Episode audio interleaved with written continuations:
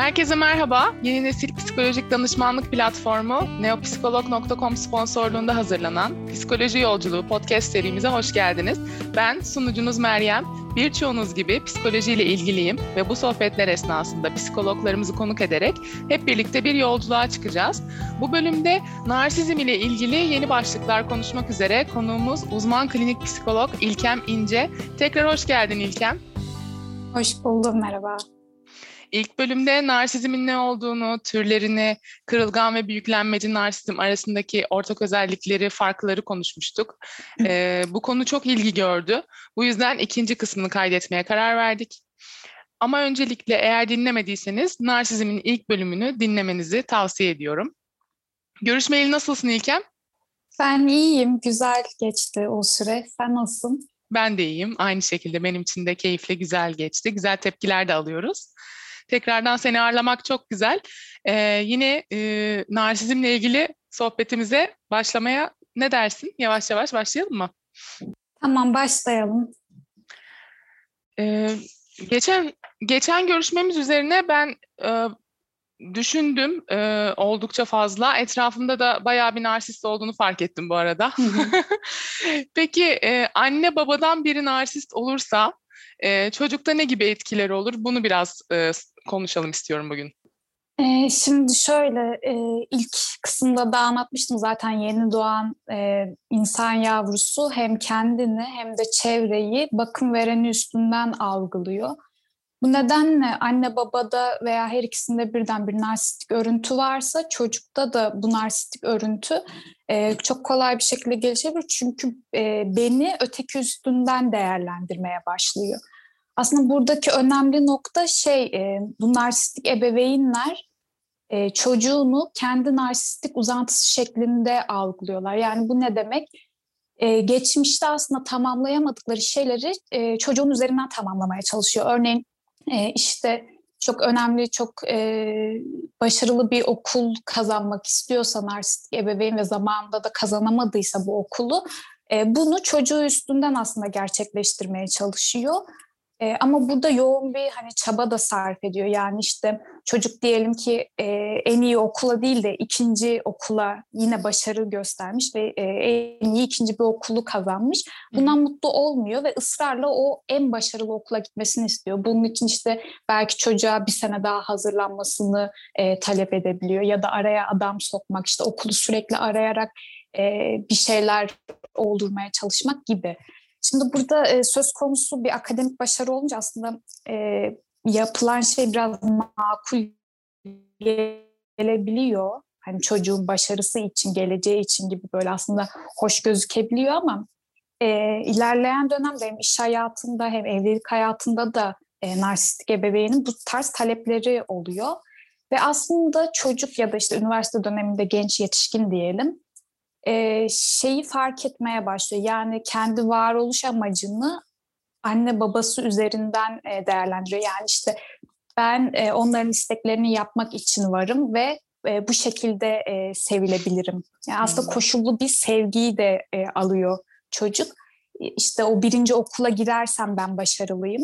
Hani aslında yine bir başarı göstermiş ve e, yine önemli bir okul kazanmış ama düşünüyor ki işte ben onların istediği okula girersem başarılıyım ve başarılı olursam e, ailem beni sever gibi bir koşullu sevgi e, algısı geliştiriyor. Bu da tabii ki e, çocuğa kendini çok değersiz hissettiriyor. Bir de baktığımız zaman şimdi e, narsistik ebeveynin istekleri mükemmeldir. Yani mükemmele yakın e, talepleri olur çocuğundan ve bunları e, her seferinde her seferinde gerçekleştirmek e, oldukça zordur. Hem kişi için çok yorucudur hem de olma ihtimali oldukça düşüktür. Hadi çocuk e, zekidir, çalışkandır.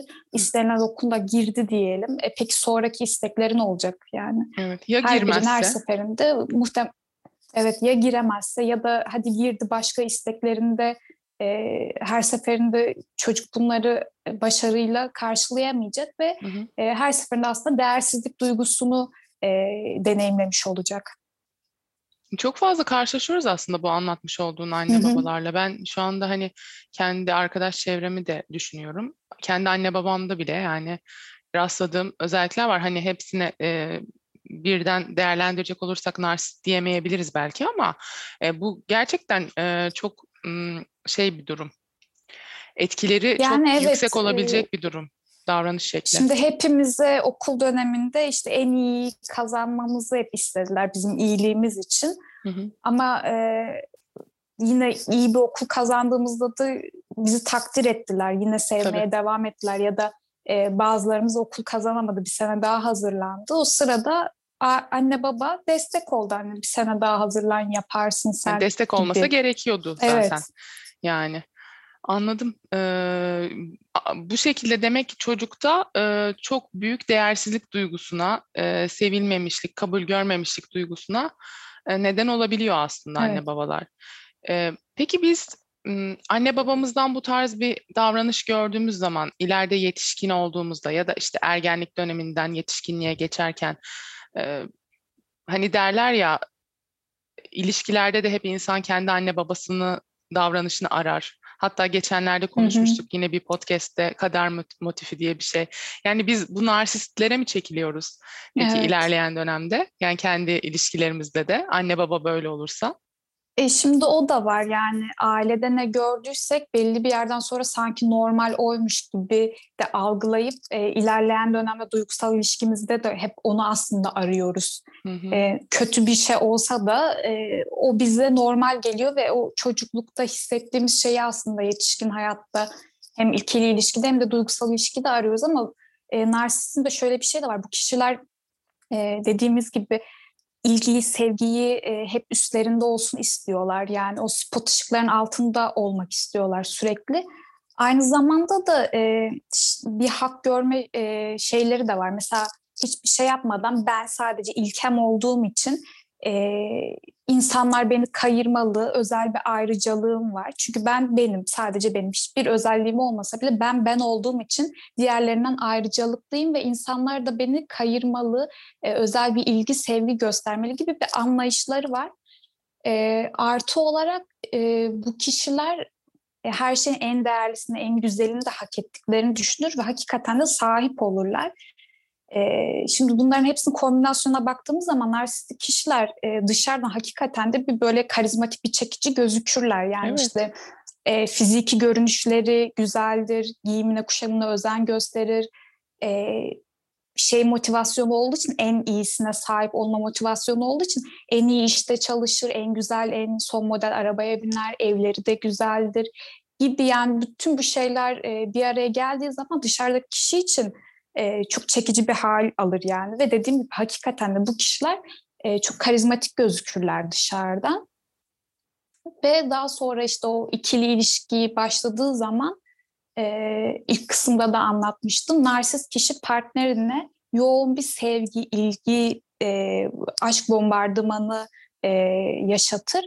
E, bu da daha vazgeçilmez olmasına neden olur. Çünkü e, bir kişi var karşında kusursuz, her şeyi mükemmel, sahip oldukları da hem çok güçlü hem çok mükemmel ve o mükemmel olan sizi çok seviyor. Bu yüzden de insanlar için yani oldukça cazibeli ve çekici bir hal alıyorlar. E, Kırılgan narsistler için şu şekilde olabilir. Yani bir kesim de aslında şimdi kırılgan narsistler dışarıdan böyle e, kendi halinde efendi e, gözüktükleri için bir kesime de bu çekici geliyor olabilir. Yani işte şey düşünürler. Bu kişi beni aldatmaz, yalan söylemez, beni bırakmaz Hı hı. gibi düşündükleri için onların o hali de aslında e, diğerlerine çekici gelir. Ama şunu tekrar hatırlatayım. E, şimdi narsistik, kırılgan narsistik olan bir kişiye mesela iltifat etsiniz desiniz ya bu ne kadar güzelsin, bu ne kadar yakışıklısın. Hı hı. Yoğun bir şekilde şey demeye başlar. Yok estağfurullah işte abartıyorsun gibi böyle mütevazı bir tavır sergiler ama içten içe şey der yani evet ya ben bugün iyiyim baya ya da ayna karşısına geçip "Ben bayağı iyiyim işte yakışıklıyım aslında falan diye böyle kendini şey yapar e, tatmin eder aslında. İçten içe bilir yani aslında gerçi o Tabii, iltifatı tabii. hak ettiğini. Tabii. Sadece belli etmez. Ama işte mesela büyüklenmeci narsist yani evet niye şaşırıyorsun ben mükemmelim zaten der bunu dışarıda der. Kırgan narsist de işte yok işte sen abartıyorsun işte estağfurullah falan filan der. Ama içinden de tatmin olur yani evet ya ben bugün güzelim kusursuzum falan der. Anladım. Ya peki bu kırılgan narsistler hani biraz konuşmuştuk daha önce ama e, antisosyal e, bireylerle de biraz e, benzerlik gösteriyor demiştik. E, antisosyallikle narsistlik arasındaki m, benzerlik ve farklardan biraz bahsedebilir misin? Aslında şöyle e, psikopati, sosyopati ve narsizm olarak e, bu kavramları değerlendirmek daha doğru olur. Çünkü bunları böyle bir sayı doğrusu üzerinde düşündüğümüz zaman birbirine çok yakın e, olan kavramlar. Sadece arada küçük nüans farkları var. E, neler bunlar? E, şimdi baktığımız zaman bu üçünde de e, bir empati duygusu yok ve ciddi bir manipülasyon yetenekleri var. Ama mesela psikopatide e, şeydir mesela karşısındaki kişinin acı çektiğini, üzüldüğünü fark eder, e, anlar yani şu anda mesela İlkem üzgün, hı hı. E, İlkem'in bu zayıf noktası diye bunu anlar ama onunla empati kurmaz, yani duygudaşlık yapmaz. e, şeyi düşünür, bunu nasıl çıkarım için kullanabilirim? Yani İlkem'in o e, üzüldüğü şeyi onu manipüle etmek için nasıl kullanabilirim düşünür. E, sosyopatide ise mesela hiçbir işine yaramasa bile o bilgi, hiç kullanamayacak olsa bile karşısındakinin o e, kötü durumda olması aslında hoşuna gider ve e, artı olarak bir de mesela güçlü bir konumdaysa ve o hale sokabilecek durum sadece gücü yettiği için kişiyi zor durumda bırakabilir. E, bu ikisi aslında yani psikopati ve sosyopati e, kişiye direkt olarak e, zarar veriyor. Daha e, direkt olarak zarar veriyor ama narsizmde biraz daha dolaylı aslında kişiye zarar veriyor. E, bunun dışında e, hem psikopatide hem sosyopatide bu kişiler e, vicdan azabı duymazlar. Yani yaptıkları şeyden sonra bir pişmanlık hissetmezler. Ama narsizmde kısmen de olsa e, pişman olma görülebiliyor ve e, narsist kişi yine kısmen de olsa bir özdeşim kurabiliyor. İşte mesela partnerini demiştik e, yüceltiyor daha sonra onunla özdeşim kuruyor gibi ya da önemli birisini işte idealize edip onunla özdeşim kuruyor ki kendi değerini aslında e, yükseltebilmek için. Aradaki Hı-hı. farklar bu şekilde yani çok ufak farklar var aslında. Anladım yani e, psikopati ve sosyopati dediğin şey antisosyal anlamına evet. geliyor değil mi? Bilinmeyenler için tekrar etmek istedim. Bayağı bir benzerlik var aslında dediğin gibi. Ya manipülasyon olsun, çıkarı için kullanmak olsun ve sonra bundan pişman olmamak. Bunların hepsi birbirine çok iç içe geçmiş kavramlar. Sadece Hı-hı. işte arada ufak farklar var. Evet. Peki bahsetmiştim biraz ama bu işte narsistler en iyi yerde çalışırlar, en güzel şeyleri giyerler, en e, çekici olurlar vesaire. Yani dışarıdan mükemmellik yaratıyorlar kendilerine. Çok mutlu görünüyorlar, mükemmeller. Peki gerçekten öyleler mi? Ee, senin de söylediğin gibi dışarıdan baktığımız zaman dört dörtlük bir hayat, kusursuz bir hayat yaşıyorlar ve kendileri de yani kusursuz gözükürler. Ama iki tür narsizm içinde bu kişilerin yani o çekirdekte kişilik örüntüsünde bir değersizlik duygusu var ve bu kişiler kendilerini hiç sevmiyorlar. Yani zaten e, yaptıkları şeyler de o kendini sevmemeyi örtmek için aslında e, kullandıkları şeyler. İşte kişi kendini sevmiyor, ne yapıyor? Dışarıya ben çok değerliyim, ben çok mükemmelim. Bunu Hı-hı. gösteriyor. Hı-hı. Aslında öyle değil. Yani mutsuzlar yani kendi kendilerine kaldıkları zaman. Ya peki hani böyle şu son zamanlarda şey var ya kendimizi sevelim mottosu var işte her yerde. Hı hı. Yani şunu yapalım bunu yapalım kendimize vakit ayıralım. Yani nasıl kendilerini sevebilirler? Yani bu kişiler değil sadece. Herkes için soruyorum aslında. yani şöyle kendimizi sevelim. Ee, evet güzel bir şey ama bu e, şeylerin altında aslında şöyle bir durum var. E, yani yeni nesilde ve bize aslında empoze edilen şey de olumsuz ya da işte kötü duyguları hep istenmeyen bir şey olarak gösteriyorlar. Yani e, bu bir hayat ve biz bunu da yaşamalıyız hı hı. ve geçici bir şey. Ama hiçbir tahammül yok yani bu olumsuz kötü hisse e, ufak bir anksiyete olabilir, bir moral bozukluğu olabilir. Buna hiç tahammül yok yani sanki bu olmaması gereken bir şeymiş gibi hı hı. hep aslında bunların altındaki şey. işte kendimizi sevelim, hep olumluya e, odaklanalım, hep pozitif, pozitif, pozitif. Ya bu da çok normal bir şey değil. Evet. Ya tabii ki kötü bir his olduğu zaman onu çok uzun süre bizde kalması da e, normal değil. Hı. Ama hiç yaşamamak da normal değil. Kesinlikle. Ben de aynı şekilde düşünüyorum. Ben genel olarak pozitif bir insanımdır mesela ama hani dönem dönem hepimizin hayatında zor dönemler olur. E, bu zor dönemlerde bile bazen hani yani şey oluyor insan bazen ya kendimi böyle bir moda sokmamalıyım. Hayır mutlu olmalıyım. Hani mutlu olacak evet. bir şeyler yapmalıyım. Kendimi hani enerjimi yükseltmeliyim şeklinde düşünürken buluyorum hep kendimi. Yani belki de dediğin gibi bu da e, çocuklukta bize empoze edilen bir şeydir. Yani yani şöyle atıyorum ben şu anda mutsuzum. E, bu gerçek bir sebepten dolayı mutsuzum. Yani öyle e, kendi kötü hissediyorum bir sebepsiz bir mutsuzluk değil. Mutsuzum evet şu an bunu yaşıyorum ve daha sonra geçecek. Hı hı.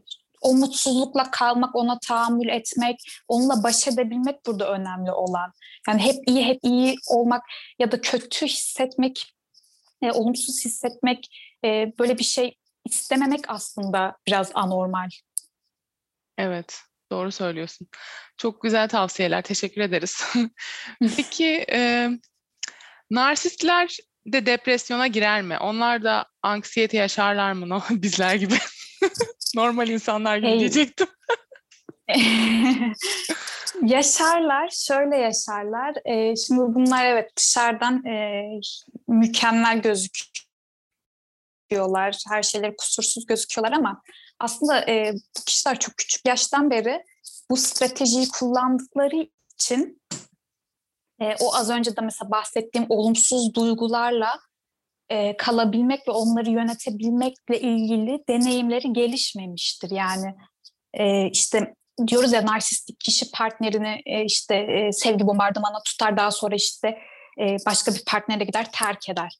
E, ya partner ondan önce davranırsa narsistik kişiyi terk ederse o zaman ne olacak? Mesela böyle bir bilgisi olmadığı için bunu hiç deneyimlemediği için e, bunu da aslında bir başarısızlık olarak algıladığı için muhtemelen depresyona girecek. O narsistik kırılmayı yaşayarak depresyona girecek. Hmm. Aslında bizim günlük yaşam problemi dediğimiz hepimizin çok küçük yaşlardan beri karşılaştığı ve bir şekilde çözdüğü, başa çıktığı sorunlar onlar için biraz daha büyük ve hiç karşılaşmadıkları şeyler. Ee, o yüzden de bu kişilerin işte strese karşı toleransı, o belirsizliğe tahammül tahammülsüzlük ya da işte başa çıkma stratejileri gelişmez. Sadece tek bir şeyi biliyorlar ve hep onu kullanıyorlar. İşte büyüklenmeci nars ne yapıyor? E, alay ediyor, aşağılıyor, e, kendini yüceltmeye çalışıyor. Bunu biliyor ve bunu yapıyor sadece. Ama bunlar yeterli olmadığında e, çok ufak hepimizin baş ettiği bir şeyle karşılaştığında e, hemen bir depresyon görülebiliyor. Aynı şekilde kırılgan narsizm için de geçerli. Ama burada şey e, ilginç bir nokta var.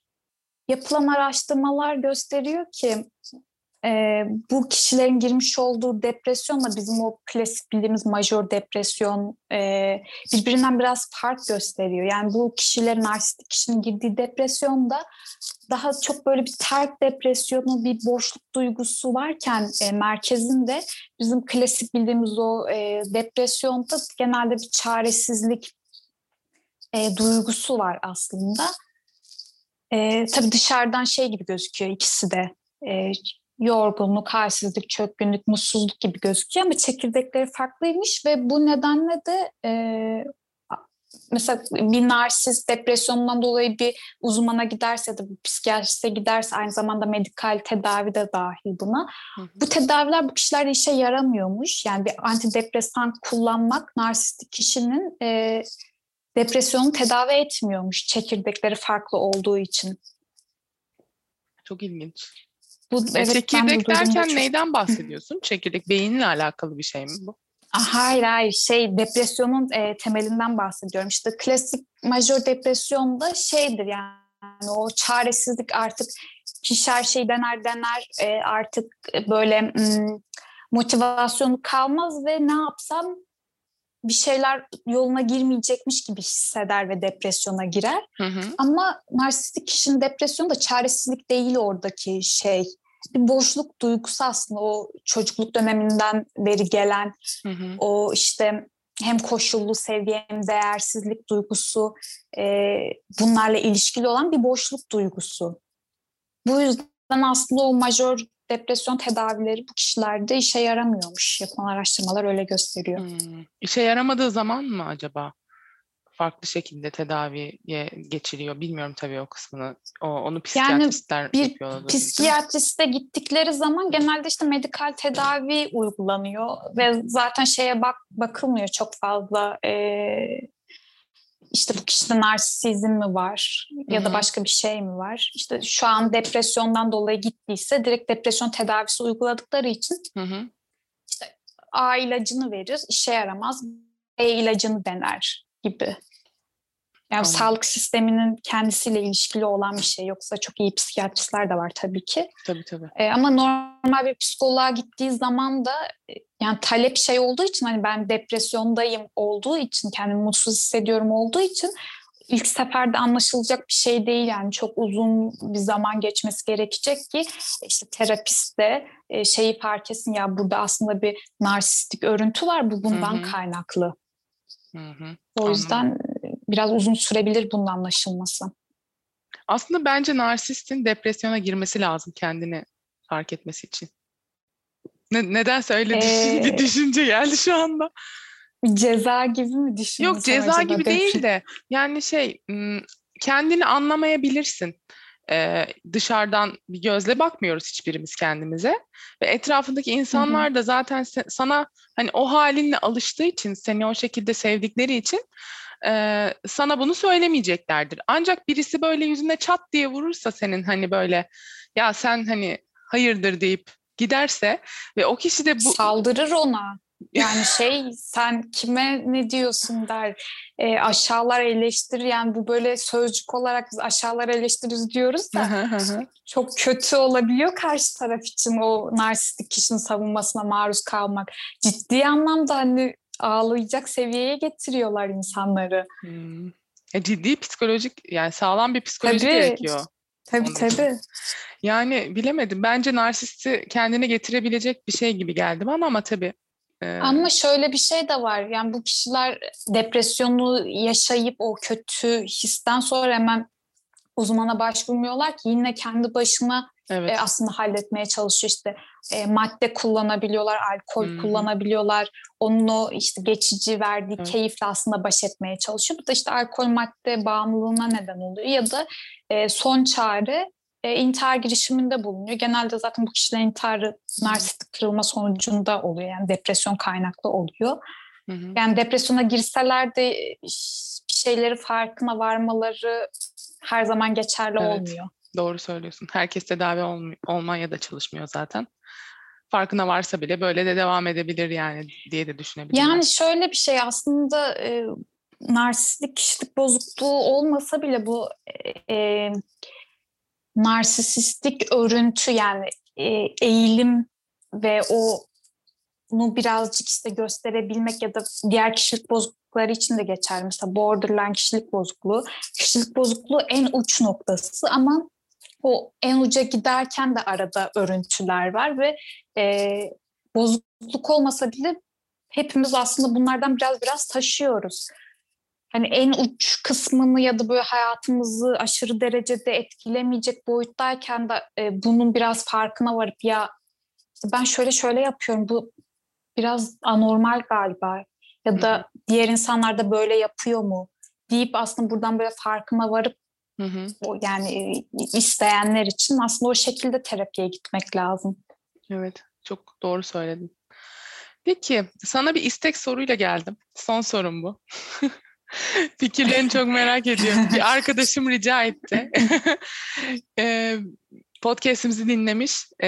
Bir büyüklenmeci narsistle kırılgan narsistin ilişkisini e, merak etmiş. Ben de merak ettim açıkçası. Biraz yorumlarını almak istiyorum. Nasıl olur böyle bir ilişkinin Şimdi dinamiği bu sence? iki kişi bir araya nasıl gelir bilemem. Ama diyelim ki geldiler. Kader diyelim. Ee, işte o fizik, çekicilik vesaire bir araya geldiler diyelim. E, ilişkilerin çok uzun soluklu olması muhtemel değil. Çünkü şey şimdi aslında hem kırılgan o da olsa büyüklenmesi de olsa bu kişiler e, hep alma eğilimindeler. Hem sevgiyi, Hı-hı. ilgiyi hep alıyorlar. Normal bir ilişkide alma verme de, dengesi vardır. Hem seversin hem sevilirsin. E, bir şeye ihtiyacın olduğu zaman sen de koşarsın, o da koşar ama bunların ilişkisinde böyle bir şey yok. İkisi de almak isteyecek. İşte büyüklenmeci direkt olarak isteyecek bunu. Kırılgan dolaylı olarak isteyecek. E, ikisi de sürekli almak istediği için muhtemelen bir yerden sonra başka bir partner bulup e, ondan beslenmeye hmm. gider bu iş. Peki kırılgan burada e, şey yapamaz mı sanki değişir gibi geliyor bana. Kırılgan kendini biraz böyle e, diğerine adapte eder gibi. Feda geliyor. eder gibi mi? Evet sanki. Yani o bence yine e, içine kapanır daha çok inkar eder. Ama yine o da almak isteyeceği için bir yerden sonra o da e, şey yapar yani hep istediğini vermez ona. Çünkü o çok kötü hissetmeye başlar kendini tamam büyüklenmeci biraz daha manipülatif gözüküyor yani daha e, dişli gözüküyor. Hı hı. E, bu anlamda kırılganı bir yere kadar sömürebilir ama hı hı. kırılganda da yani bu sefer hem depresyon, anksiyete, Allah ne verdiyse her şey yani gözükür çok e, kötü hisseder ruhsal olarak kendini. Çünkü o da almaya alışmış ve bir bakacak ki ben epey zamandır hiçbir şey alamıyorum ve hep veriyorum, hep tükeniyorum. Hı hı. O yüzden bunların ilişkisi çok uzun soluklu olmaz. Yani aşk gerçeği e, kötü olur iki taraf. Yani. Yani bunun, bu kişiler gerçekten sevme ve sevilmeyi bilmiyorlar. Ee, hem birini gerçek anlamda sevemezler hı hı. E, hem de karşısındaki sevgisini anlayamaz. O yüzden aşkın olacağını zannetmiyorum arada. Böyle bir şey bilmedikleri için hiç. E, kötü olur. iki taraf için de kötü olur. Üzücü ya. Evet. Çok teşekkür ederim yorumların için. Ee, benim ben teşekkür ederim. Sorularım bu kadar. Eğer eklemek istediğiniz tamam. şey varsa dinleyelim Yok seni. benim şu an için yok eklemek istediğim bir şey. Çok teşekkür ederim tekrar seni ağırlamak çok ben keyifliydi. Ben teşekkür ederim. Ee, İlkem İnce'ye neopsikolog.com üzerinden ulaşabilir, randevu alabilirsiniz.